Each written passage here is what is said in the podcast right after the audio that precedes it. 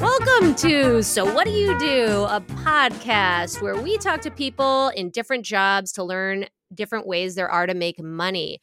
I am one of your two hosts, Jen. And I'm Joyce. And that's your second host. Um, we'll decide if we keep in my botched intro. Um, uh, what's up, Joyce? How's your week? It's good. Monday. Good, good, good. Yeah, we could start up like a blooper reel. I feel like I already have a few. We've never made any mistakes. Yeah, never. honest. We're We're, we're perfect, and that's how people should be. Is just perfect. Never make mistakes. That reminds oh me, Oh I, I am trying to get back into therapy. I love it. I love it. So I'm actually at my standing desk and actually standing.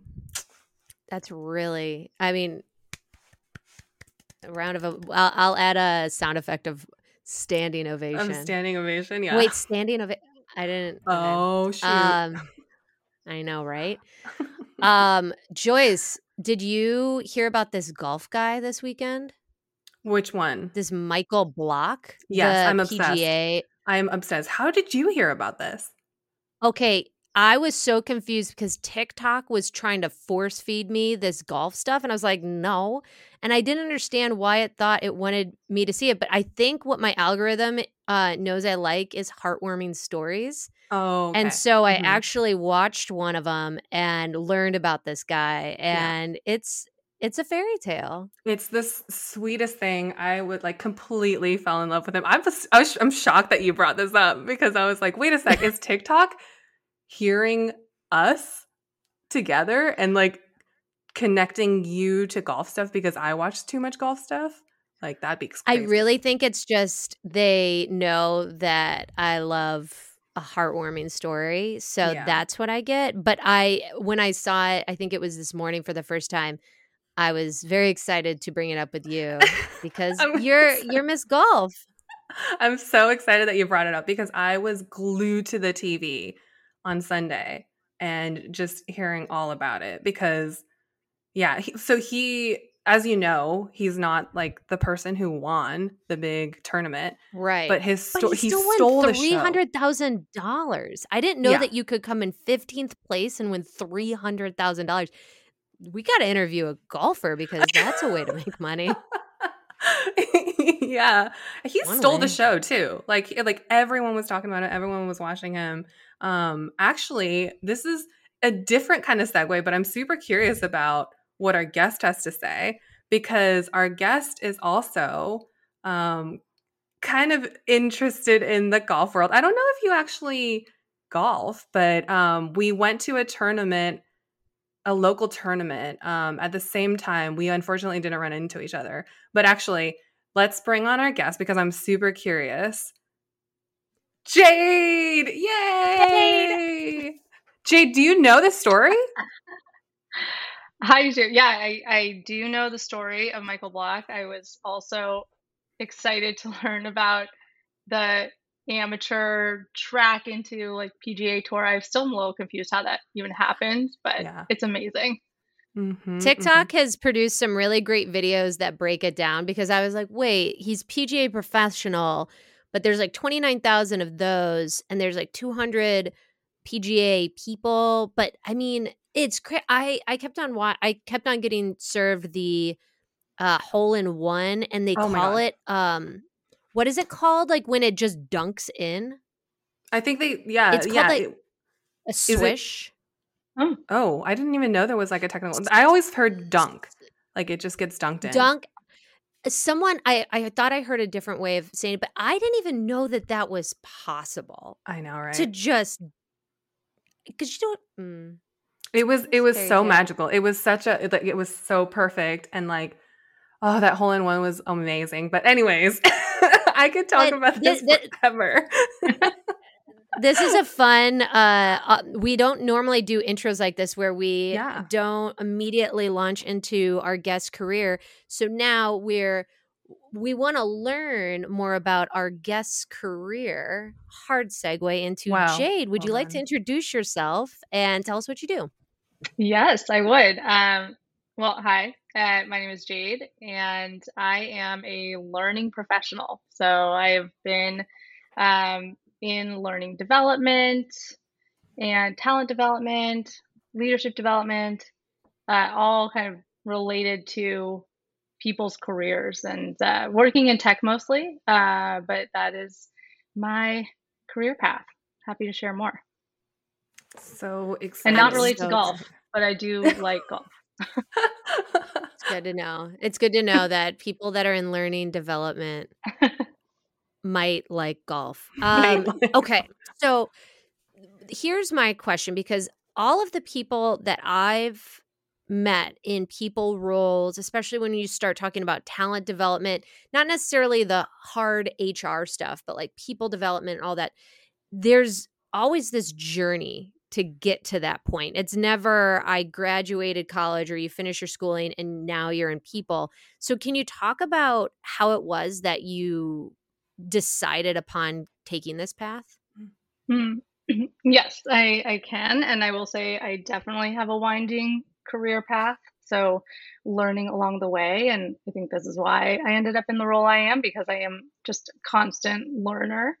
Um, Um, really quick, I want to Yeah. uh, maybe suggest to the lear- uh, to the listener to have a drinking game, and anytime we say "learn" learner. gosh. today uh, or "learner," you just take like a sip of whatever you're drinking. Um, hope it's and, water. Uh, yeah, this is about hydration, hydrated. people. um, I'm so sorry for that um, completely unnecessary segue. Jade, tell us about the winding road.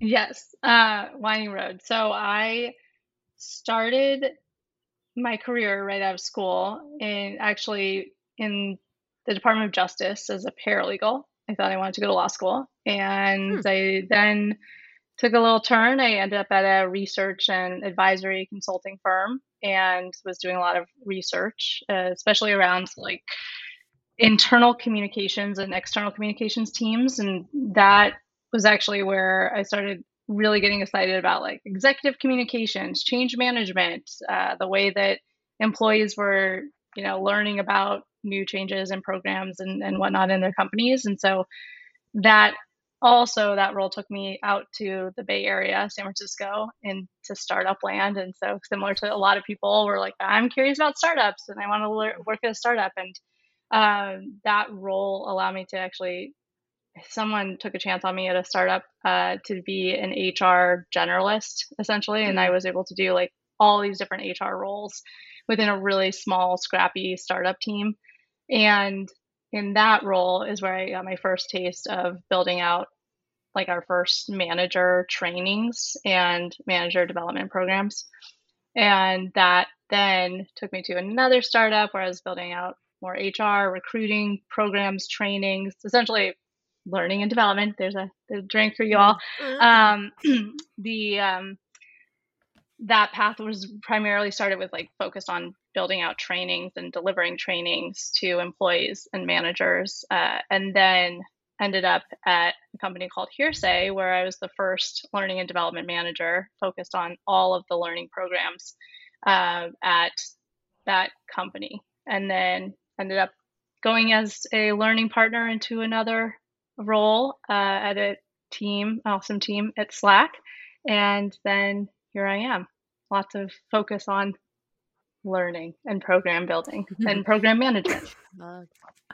So then for for I feel like for us because the three of us have worked in like similar industries and have come across these terms before, especially when it comes to like cuz Jen and I have both been in management um and so I'm curious like if for people who don't know what is all entailed in talent development um can you say more about like what type of projects that you work on and what your main focuses are?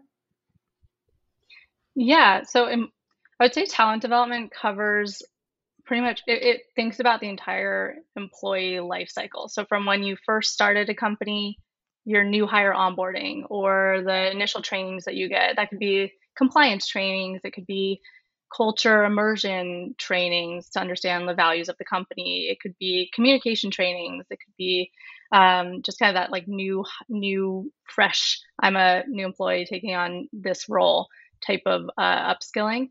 And then you have lots of different kind of throughout your your journey as an employee at a company, any of the other trainings and, and career focused programs like uh, more soft skill programming, um, feedback, or how to have tough conversations, or uh, project management type trainings. And then you also have more technical type of learning. And typically, it depends on the size of the company, but um, a lot of, say, uh, more technical trainings are done by someone who specifically is a little bit more upskilled in that that space. Like say a software engineer will get training on um, more technical training from someone that has been part of an engineering org.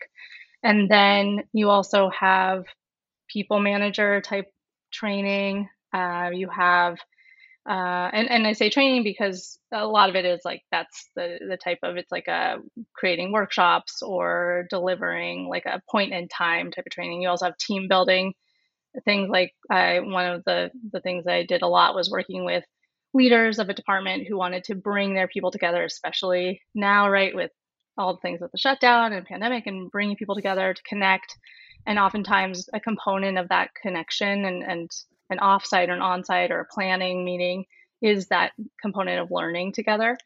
Uh, so that was part of what I would do too. Um, and then also a lot of it is talent development is also taking practices and trying to make them more consistent or shareable. So, like how to have a really good one on one meeting, say between an employee and a manager, being able to distill some of the the practices that are happening and make them like more accessible resources that people across the company could use.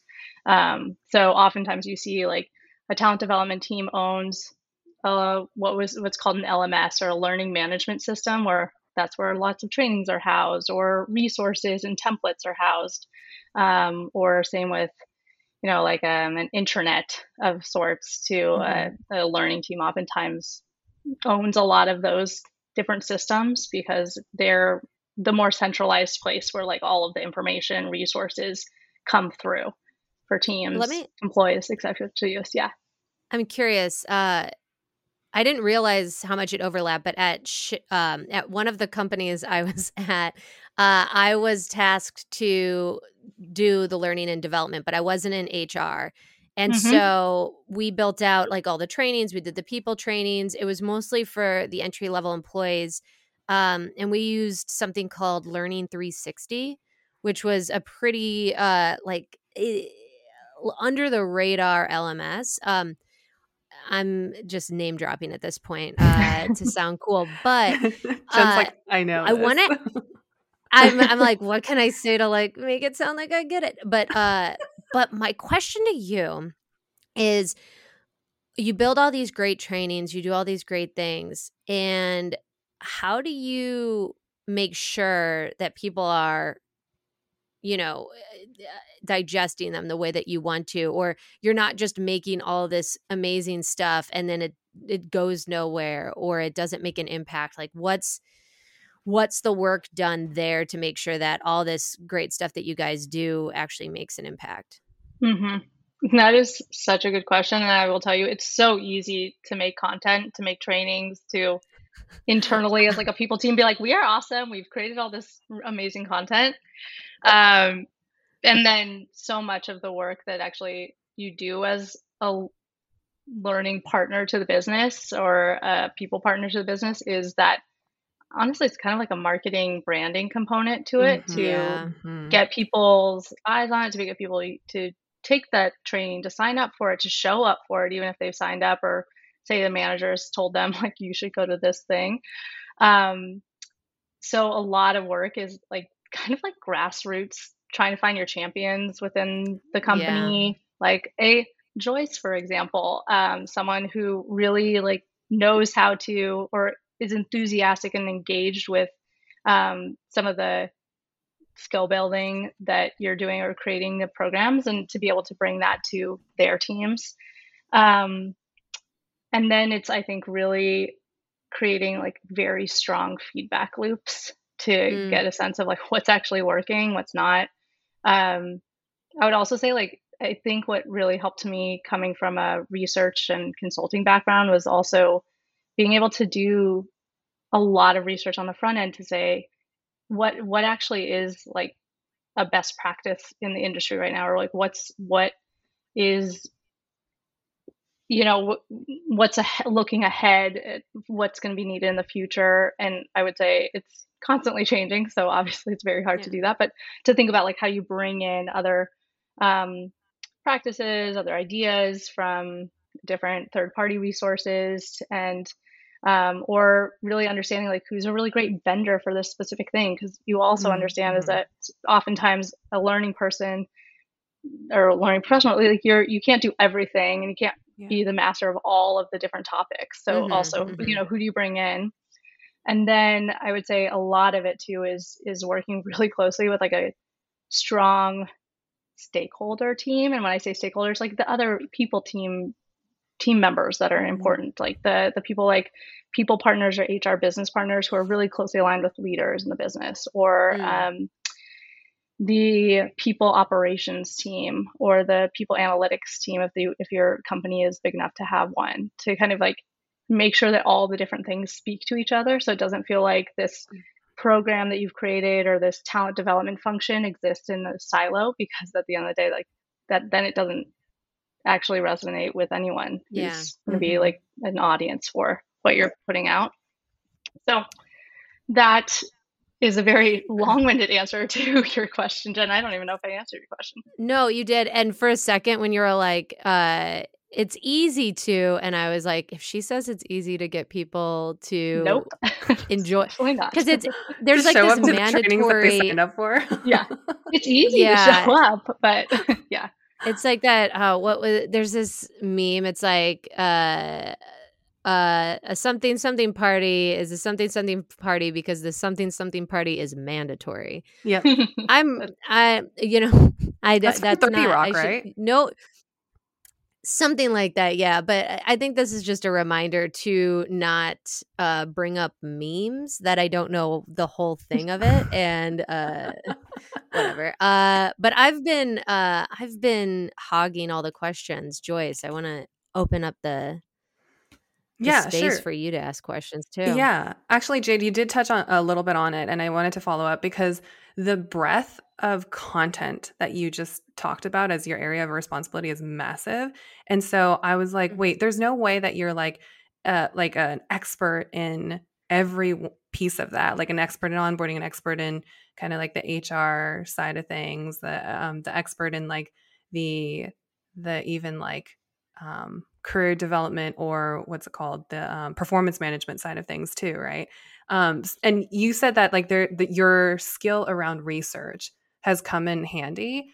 I'm curious, like when if you were to describe kind of like the where you where you want to be an expert in in that role, like what are the skills that kind of come to mind and what are the the kind of focuses around like how you would see yourself as an expert in this category of things that covers so many other things. Yeah. Um, I will say, I think I've fallen into, or not even fallen, I've found my way into this amazing type of role because I know that there's always so much to learn and I'm always mm-hmm. growing. And I think it's like the type of mindset that you have to have in this type of role too is, eh, you know, the, the, that growth mindset. Like there, there's never, you can always flex, you can always learn, you can always find new ways of doing things. And you also have to be, I think, very open and flexible to like things changing, right? Mm-hmm, and so mm-hmm. um, I would say you oftentimes I never feel like I'm an expert in anything. That's also a little bit of my own imposter syndrome, I think. Like, you know, it's like I'm never an expert, so I'm always doing things to grow. Um, but I would say like there are so many different avenues that you could take in this talent development space. Like you, and it really, I think, depends on where you feel the most energized, what you become most passionate about. Like, for example, there are people who become really passionate about creating e-learning experiences and mm-hmm. only understand like really diving deep into creating like online trainings essentially and that's a completely different skill set than someone who's really passionate about facilitating connections in person between mm. groups of people or like building out team building and um, really helping a team say that is a little disjointed to become way more better at working together and understanding how they work and that's like those are completely different skills. Then you also have someone say that becomes really deeply engaged with coaching leaders. And that's like mm-hmm. a completely different path also within learning. Um, and then you also could have someone that you know is really excited about creating like processes or like timelines mm-hmm. or connecting the dots between all these different programs. And that's someone else too like a learning program manager is different than a facilitator is different than an online learning designer. You know they're, they're just different things. And and if um, I could just um, mm-hmm. interject mm-hmm. on that, can uh, it with it, like if someone were to per, uh, pursue a career like this, are they able to go into something very specific, like each of the things you mentioned, or do mm-hmm. they need to be nimble and be able to do a little bit of all of it? Yeah, I, I think it would really depend on the type of company and size, and also the culture at the company. It depends. Um, I would say at a much bigger company, and especially, uh, I mean, I, I can only honestly speak for my own path, which has been primarily in tech. Uh, at a much bigger company, people do get to become much more uh, deep in their scope uh, versus if you say work at a startup and you have to wear every you're the Jill of all trades, right? You're wearing every single hat across everything. and Jill of all yes. trades, love uh-huh. that. That's great. Um, yes, coining that. Um, but the um, yeah, and then I, and that actually also it, it is interesting when you think about a lot of lot of people in this space go in and out of different things, or say especially someone who wants to get first exposure to uh, this whole space, becoming a talent development coordinator or a learning and development coordinator or um, a learning operations specialist. Like there's there's just so much with learning ops too that happens. So the people behind the scenes that actually build out um, the whole experience say with registering mm-hmm. for the training what's that training feel like when somebody is in front of you facilitating? But there's all these different things happening with like say uh, um, using a virtual platform that you're using for the actual experience. Um, and then the follow up pieces, right? And then kind of the re envisioning or reiteration of uh, or iteration of the content. Um, so yeah, I, I think there's just like so many different avenues, and especially I think that's why it's also very exciting to be in this space and always mm-hmm. feel like there's going to be something to do and um, to learn and to to to do. um, yeah, yeah, and then um, and then there's like a ton i think of you know consulting type external firms that do specific training so people manager training specifically or technical training specifically or um, have you heard of project life management labs? yes i have i yeah. love, love life, life labs love yes this yeah. is so wild love i feel it. like like so much of what you're describing like overlaps with so much of what i think is included in like consulting for instance that now that you mention it mm. and also like just leadership responsibilities and like the existing teams and as well as like this whole world of like like what are those? Like coach coaches and like public speakers because they they also like want to embody and like communicate the same sort of things. So it's like it's so wild to me that the breadth of what you cover I don't yeah, know. There's no question there. I just It's true.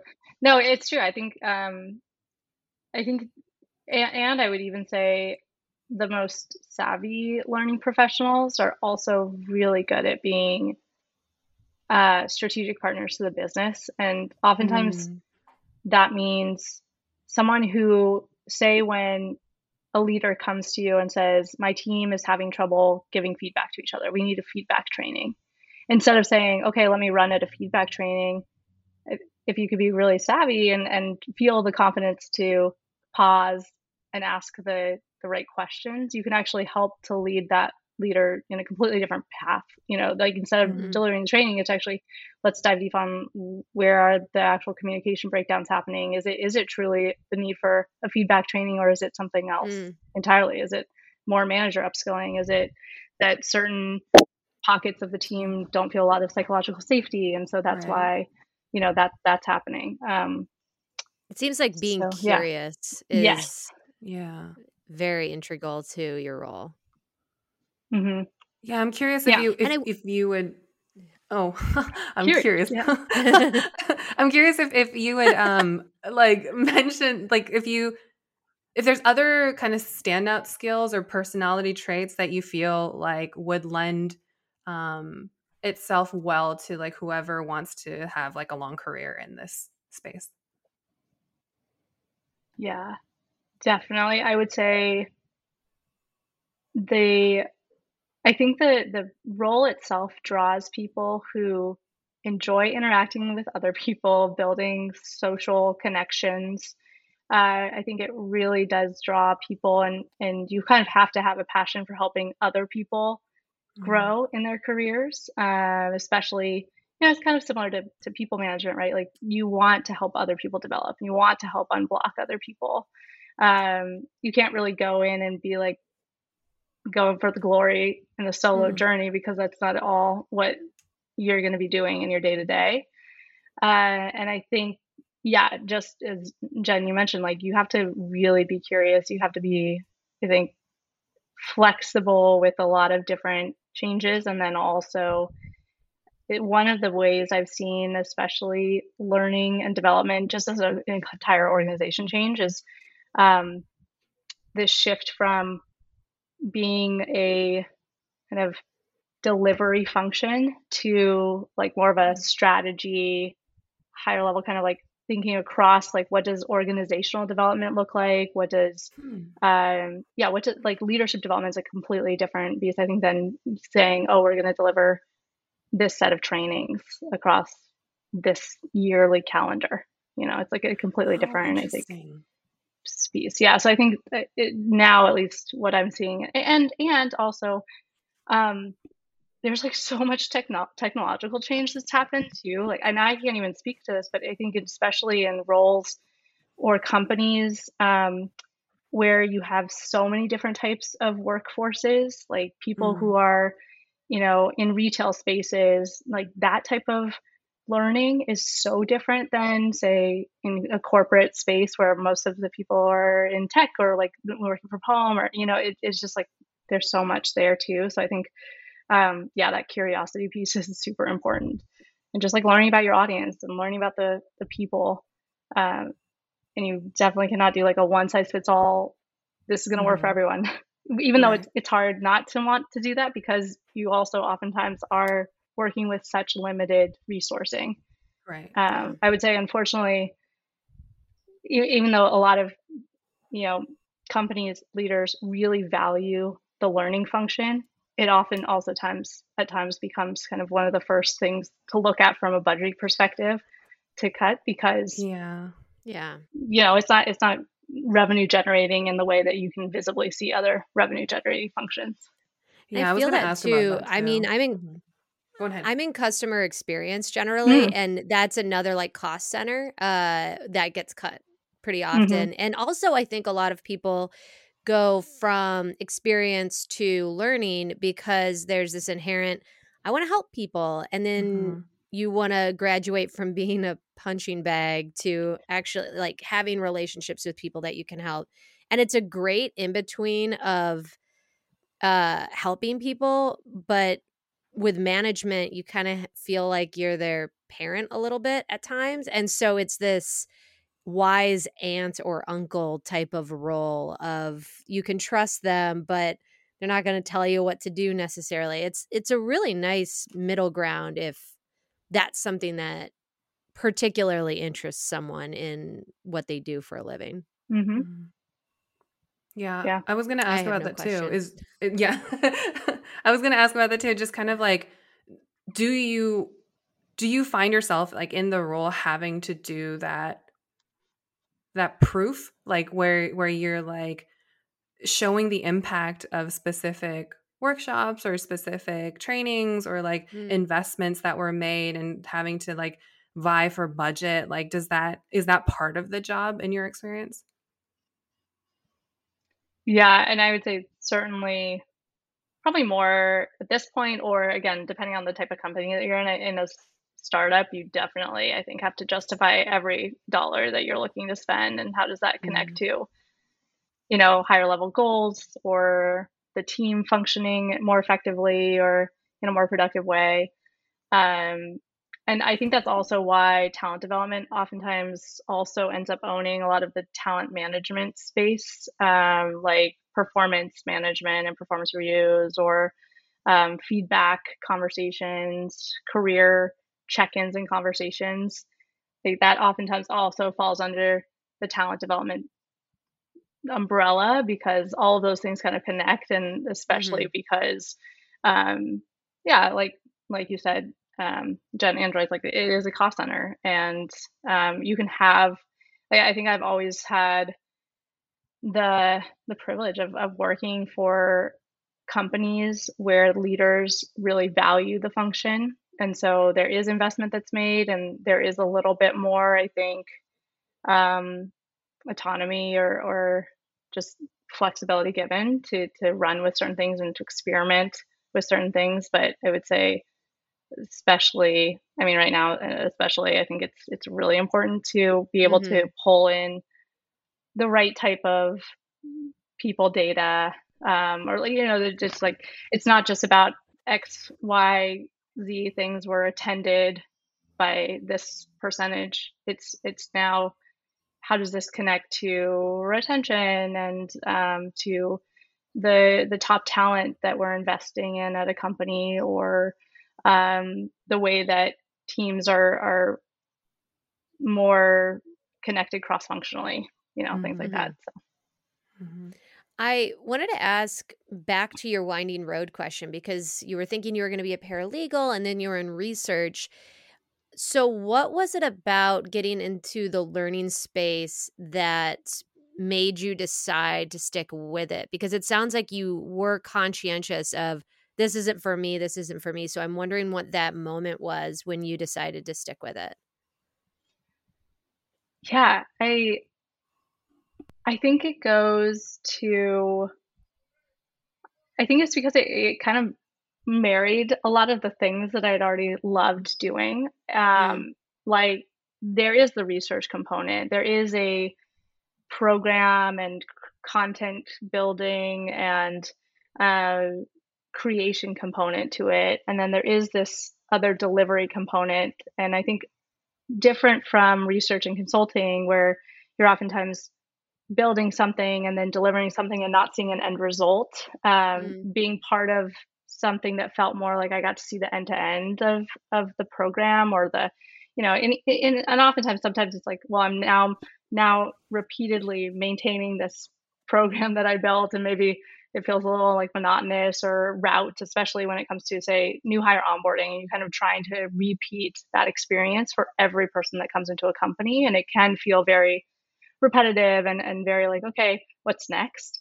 Mm-hmm. But I think because understanding that it this type of role pulls all of those different areas that were interesting to me together and into the same thing it just feels like there's there are endless possibilities mm. um, and i think as i was building more confidence in what this role could look like mm. um, yeah there's just there's just a lot of neat ways neat things that you can do it makes me want to get into and it. it is I'm different like, yeah i'm like I know, so much... come on in There's yeah, like jump so on in. Water's fine over here.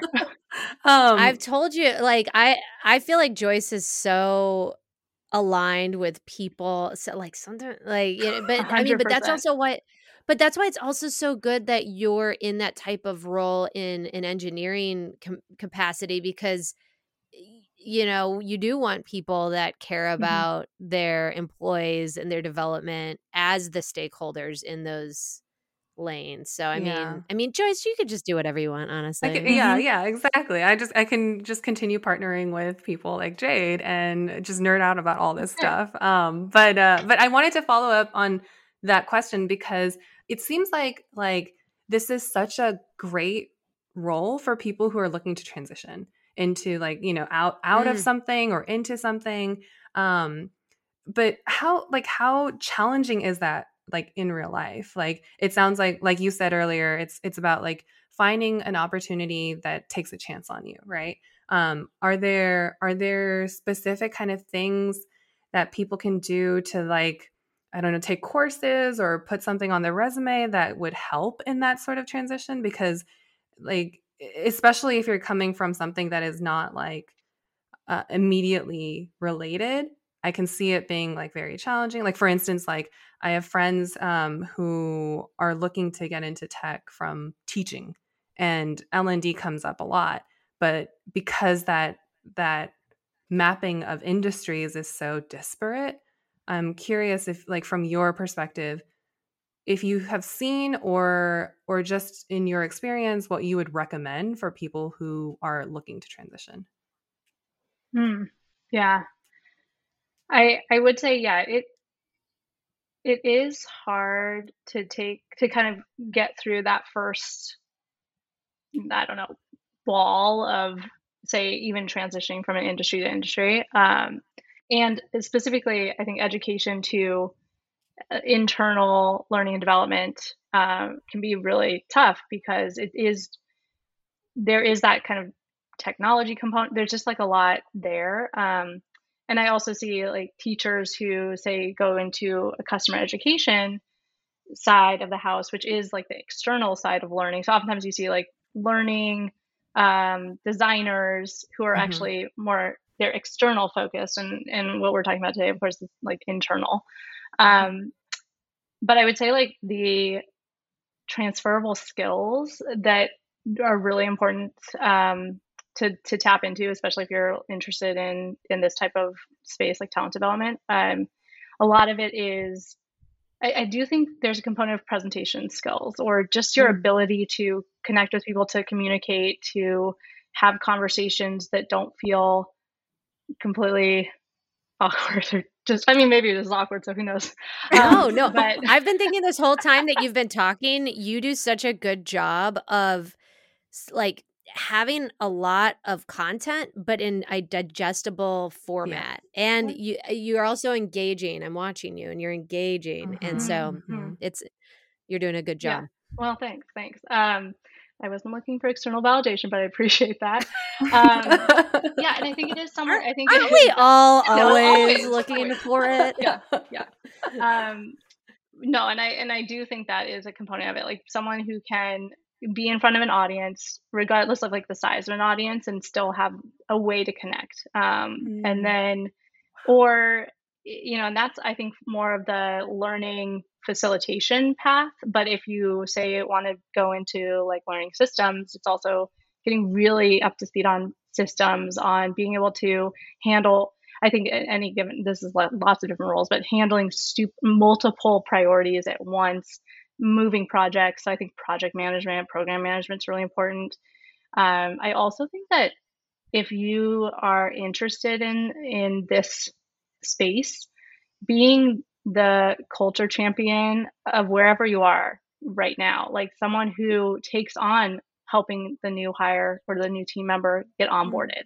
Um, that's like a taste too of what that could look like, or being the person that helps plan the offsite or the mm. um, you know getting involved from the employee resource group side or um, bringing in the diversity and engagement belonging type concepts to your team um, being that type of person that's kind of leading by example um, and mm. set like role um, what is it um, yeah like uh, just setting that example for your team i think that's oftentimes the role that and or the person who knows how to step back in a conversation ask the question that then facilitates another conversation that's also something or, or you know ask those coaching questions.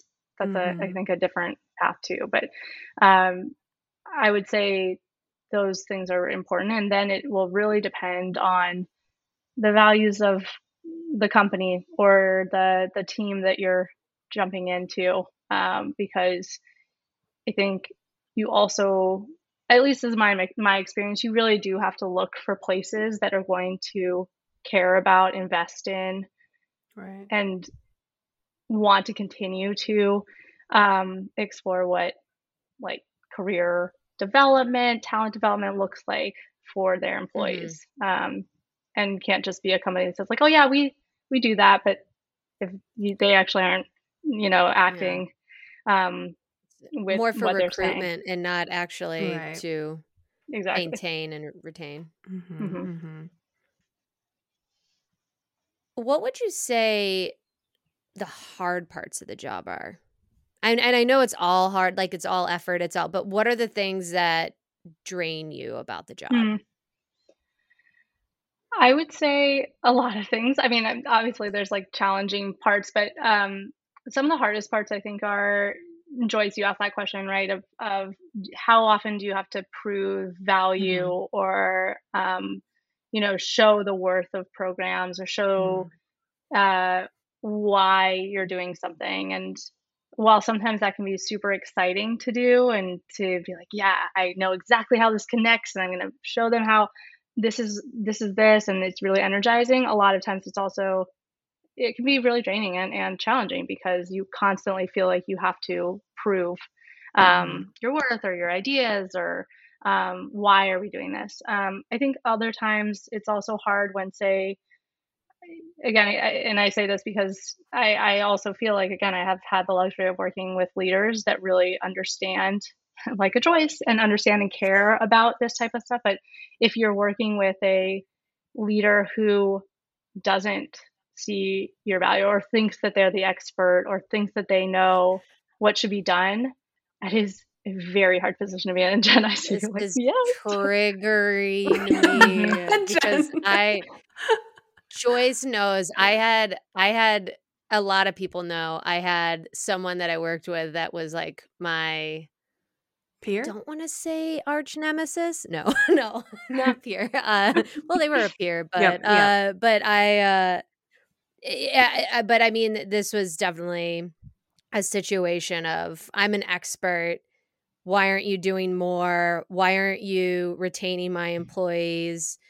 Uh, then we change something, and they're like, no, not like that. And it's it's it's very demeaning because and i find this with a lot of roles like customer experience and learning that are mm-hmm. inherently emotional and about people is mm. it really it really hurts to take something that's as intangible as learning and have to qualify it and then have people question you on it and um and also sometimes even use it as the scapegoat when they need to yeah. to say well i'd be doing everything i needed to be doing if only learning you know or right. training what and you're like get off my mm-hmm. freaking butt dude I, yes sorry I, yeah no it's true um, can i, I tell also, you yeah mm-hmm.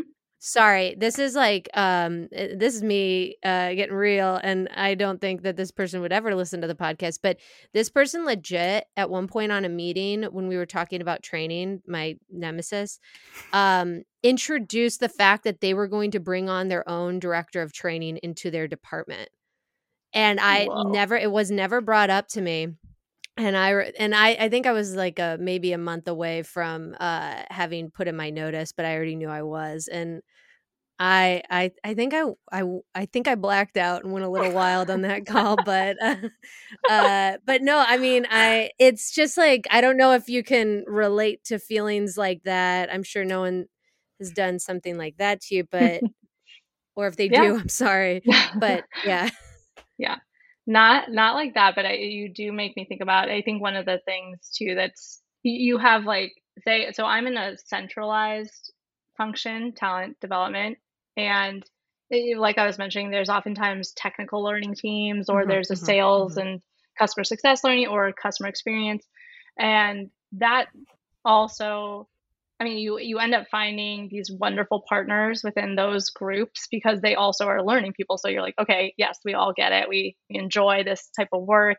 We're in it for you know all these different reasons, but that also I think can sometimes be a challenge because you as the more centralized learning person have to think about what company wide looks like mm-hmm. and they get to mm-hmm. go much more narrow in function um, learning and, and training and uh, oftentimes it can it can feel from the user like the end user which is like the employee or the manager it can be like what are all these things that are coming at me and why don't they feel more unified mm-hmm. um, so that also can be you know challenging but oof jen that's pretty brutal that experience that you had sorry i didn't mean to no. use this as a a popping off point but but that is a good Let, point just like just the the intangibility of of the value that's like probably like a constant theme that you have to like keep in mind um but i actually wanted to ask about um your well like well, because of the fact that there's this balancing role of you know like evangelizing like building relationships representing like the the value of of the content but also building the content yourself like wh- what does your like normal day to day, maybe even week look like? Is it is it mostly like the the creation of of training like content and workshops or stuff like that or is it mostly like, you know, building relationships, like meetings and things like that? Hmm. Yeah, it's a it's a good question. I will say you definitely have to have really good calendar management in this role mm. um, and be able to plan ahead especially if you're in a delivery side of the L&D house, like learning and development house, um, because it is and delivery. delivery is like and like delivery meaning like the facilitating of the training or being the presenter of the training or the production side of it. Um, and sometimes you get to a point, say, where you're working with an external vendor like the Life Labs, and they have a more regular cadence calendar that you set up, and it's a little bit less intensive for you to think mm-hmm. about okay what's next and how do i prepare for that um, but some of that preparation is like getting people into the room and how you know the attendance and the tracking of that and then also the the feedback collection afterwards um, and so i feel like i'm talking about like an amalgamation of all these different roles that i've had at any given time and what that looks like but i would say it just, just will depend on the type of role that you're in mm-hmm. and the mm-hmm. type of team. Mm-hmm. If you have a bigger learning team, um, but it, generally, say when I was in a learning partner role, my days were, yeah, they were there was a lot going on. So say at the beginning of the week, you carve out the time to um, uh, work on, you know, maybe you're delivering a training in the morning, like a new hire onboarding training, and then you have um, some focus time where you're building out um, content. Uh, and then you set up some meetings with people either to validate that content or um, run it by your team or to pilot it or to test it out. Um, also, maybe leaders across the company have been asking you for help on certain things that they want to run in their teams, or um, so you have meetings like the more scoping meetings where you're asking those initial questions of what do you want to achieve and what do you want the outcomes to be? Like what what's going on with your team currently? Mm-hmm. why now? Why do you need this type of content? Um, that's like that more consulting side of mm-hmm. like more solutions customized delivery of training. Um, and then also yeah if you're running a program that's much more cyclical in nature then there's just mm-hmm. that maybe takes up a lot of your day. Um, and it will depend because you also time zones are really big thing to think about now because mm-hmm. um, you know as global companies you might be delivering a training at 7 a.m pacific time and 4 p.m pacific time for different audiences in mm-hmm. emea or, or europe or, or whatnot or asia in asia pac. So that wait what was the first one? Emea emea yeah. What's that? I think it's a, it's a acronym for Europe, Middle East, and something else. Oh, yeah, that's something I learned. Yeah, and Africa, EMEA. Oh, yes, EMEA. Mm-hmm. so, I asked the question about what drains you, but what would you say gives you energy about the job? A lot of things, which I think is why I'm just pumped about the talent development space and why I think more people should be part of it. Um, I I really do find energy when you well when I get to interact with a group of people who have little like light bulb moments or sparks mm-hmm. and you get to see that either whether it's like even in a a Slack channel or something, like you just kind of see things happening. Mhm. Um, that gives me a ton of energy. I think being able to bring together different ideas and put them into something that feels like you just said before, Jen, like taking a really big thing and being able to distill it down into a little bit more digestible pieces for for a group or an Mhm. audience, like that is energizing.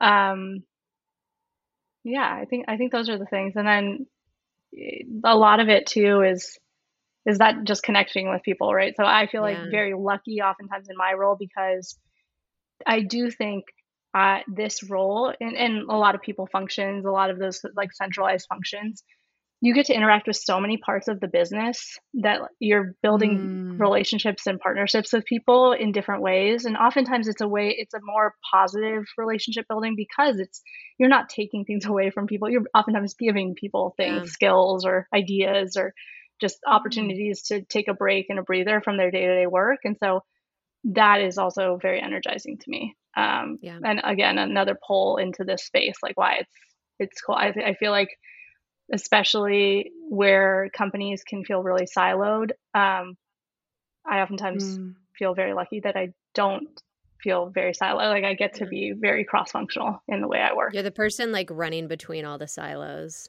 yeah. Mhm, But and mhm. and it's that that can be challenging too, right? Because it's like, well, I Yeah. see across these things, but nobody else Yeah. right, Yeah. right, yeah. Um, should we do? Joyce, do you want to get into lightning? ra- I was just about to suggest the same we thing. Yeah, lightning round, baby. You do you have one? Okay. Not yet. So if you do, go. Okay. Um, my First. first question: um, If you weren't doing this, what would you like? Let's say like talent development wasn't a thing, right? What would you be doing instead?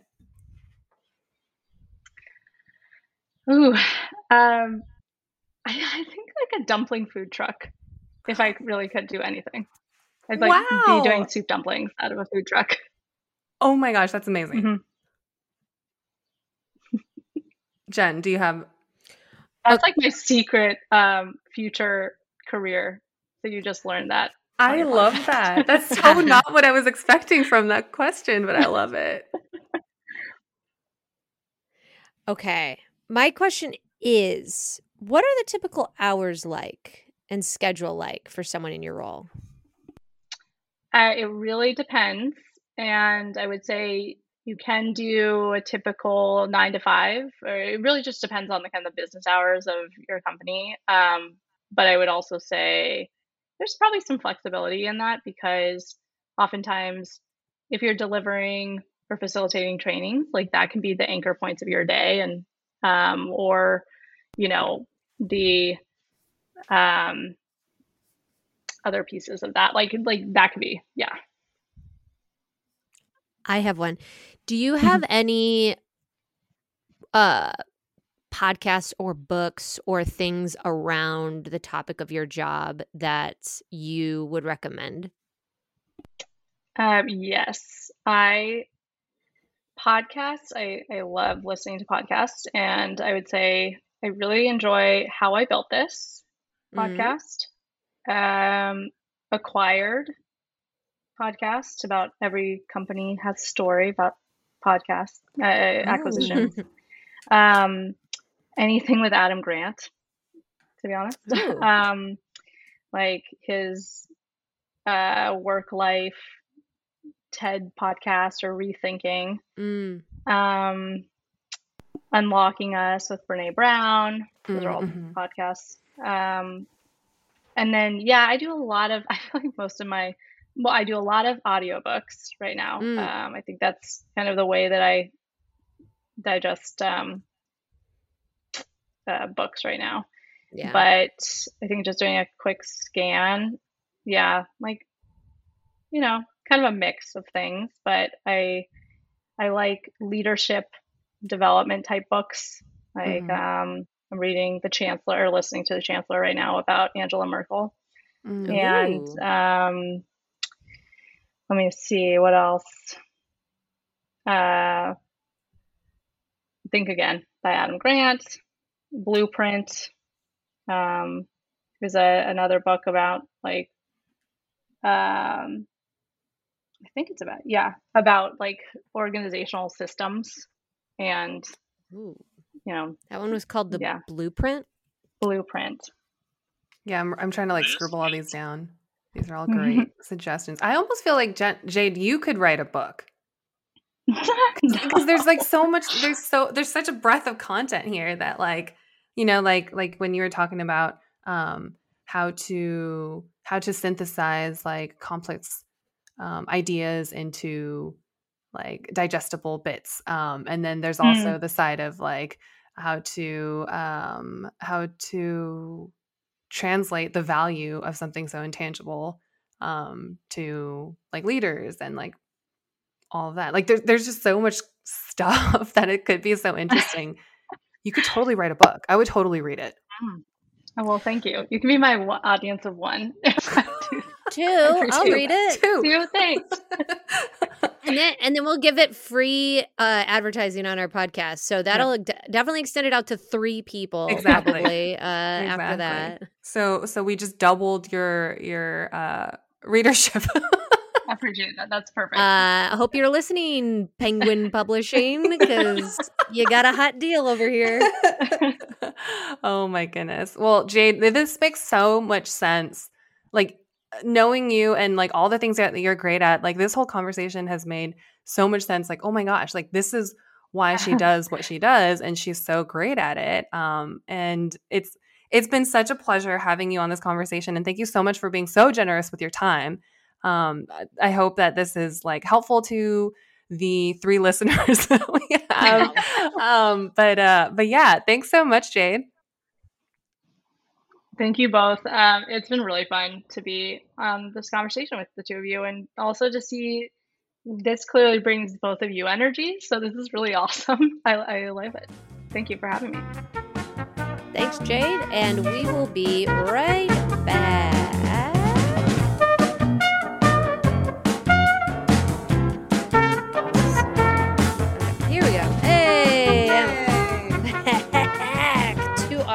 Podcast. We just got done talking with Jade, and you know what's so weird is I didn't know too much about Jade going into this, which was actually kind of fun way of going about the interview of almost Yeah. blindly.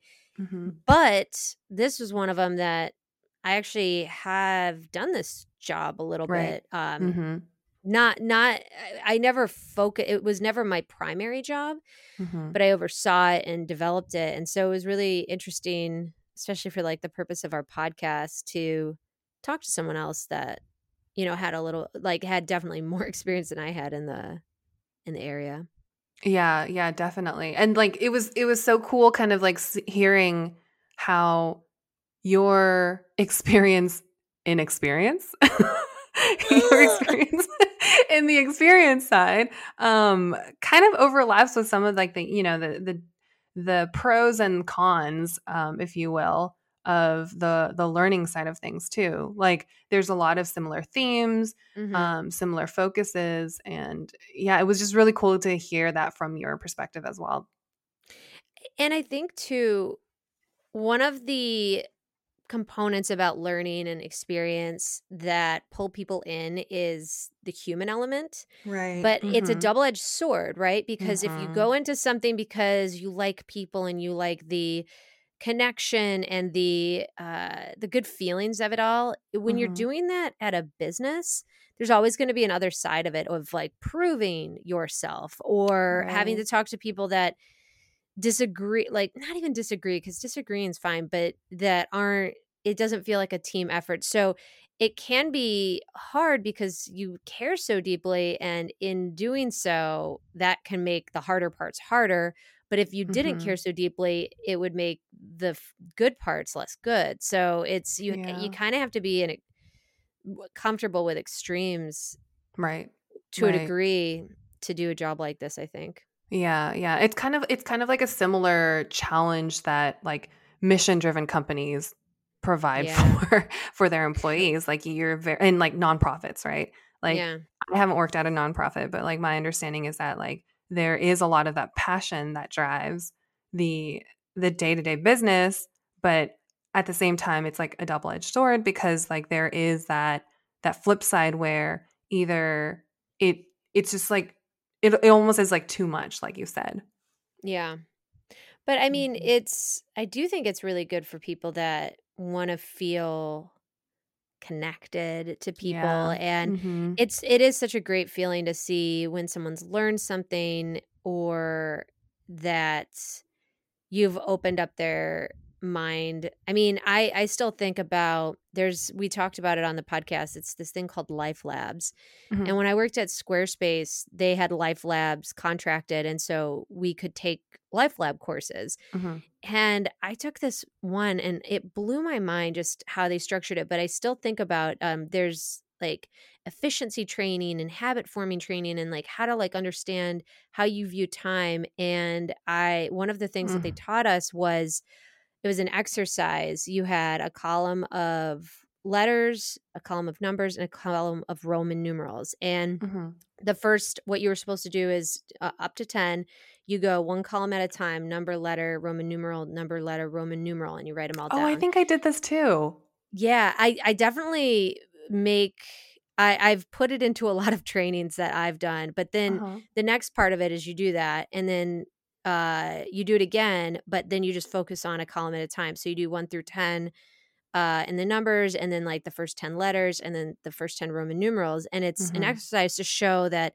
multitasking actually isn't that effective because Oh, your yeah. brain is switching and i i I mean that I got that from a work training and it's Mhm. something that I think about in my everyday. So I don't know, it's it's it's kind of cool to be able to be impactful when we're talking about you know companies that are just making their money and you know it's like it's so hard to feel uh anything Mm, mhm. when when it comes to how corporations have to run. Yeah, yeah. There's almost like a like a uh, a benefit of kind of being internal facing on Yeah. On the on this side of things. You know, like the people side of things. It's It feels um, it's a little more prote- almost. yeah, it's a little more protected. Like the, Yes, your your goals are more aligned. Um, yeah, there's something there's something there. But yeah, uh, like the the the life labs example that you have, um, like all of the kind of like trainings that I've been to, I've absolutely freaking loved. Like like Yeah. all of this stuff all of this content is like stuff that I want to consume anyways. Like the like the books that um that Jade was talking about. I'm like, oh yeah, yeah, yeah. These are all like totally up my alley. Um, like this is the stuff that I like to spend my free time doing anyways. Yeah. And so it's and actually come to think of it, I like I, I feel like I have several friends who do exactly what what Jade um does. Um, and we just nerd out on this stuff all the time. And it's just I love it. I think you'd you'd be really good at it. You'd be really freaking good at it. But this is am I to this is say? yeah we talked about this in the other and, and i forget which episode but yeah this is my this is my problem is all of the jobs sound too fun So fun.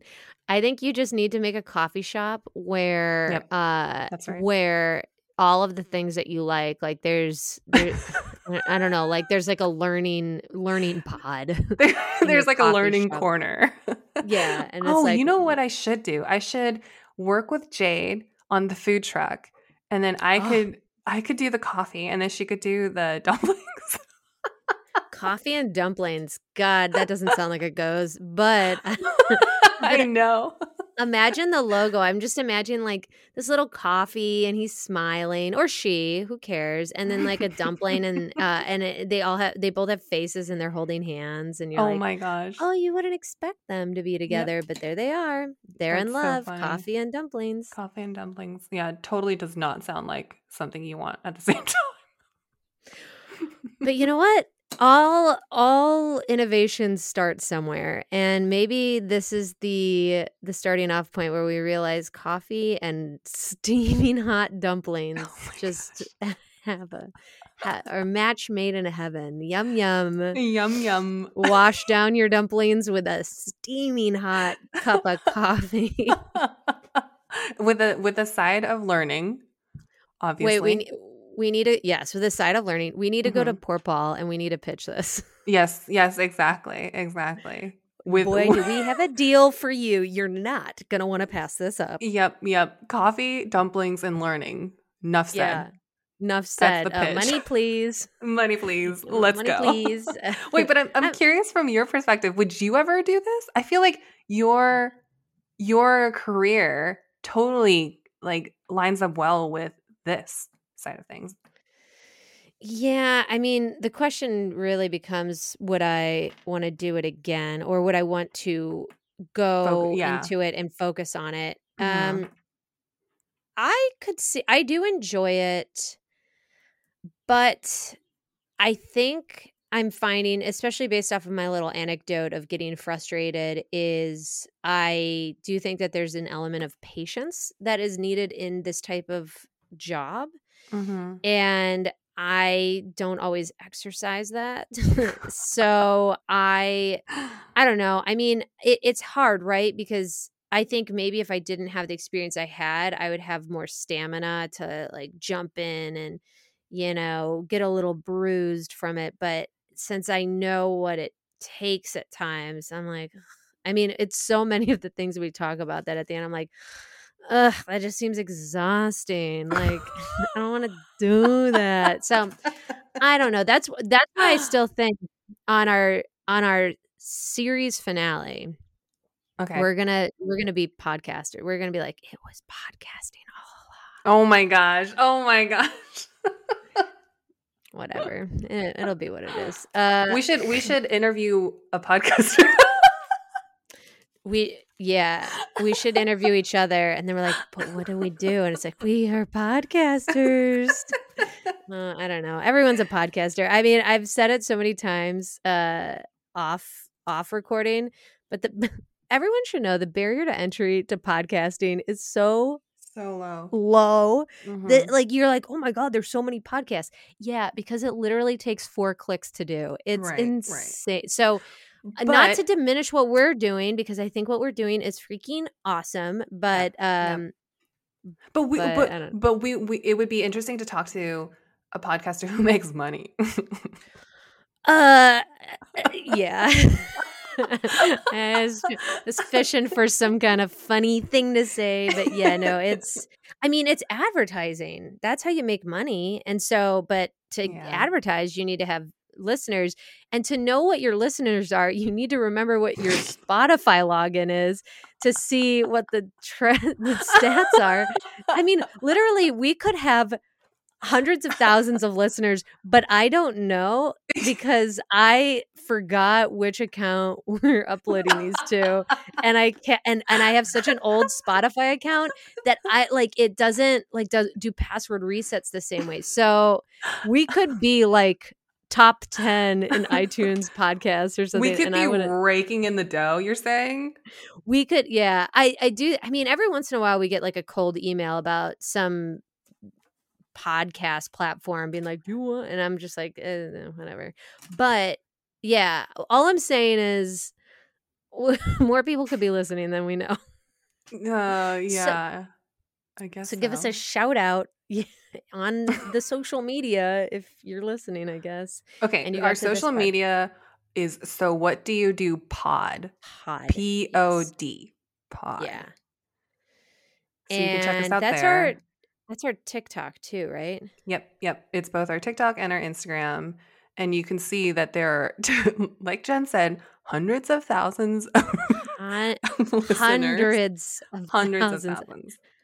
Thousands. Uh, Yep. and our MySpace is no, I'm just joking. Uh, We don't have MySpace. Um, I don't but think I ever had yeah, a MySpace. Did you? Get out, really? Oh yeah, yeah, I don't think so. I loved customizing it.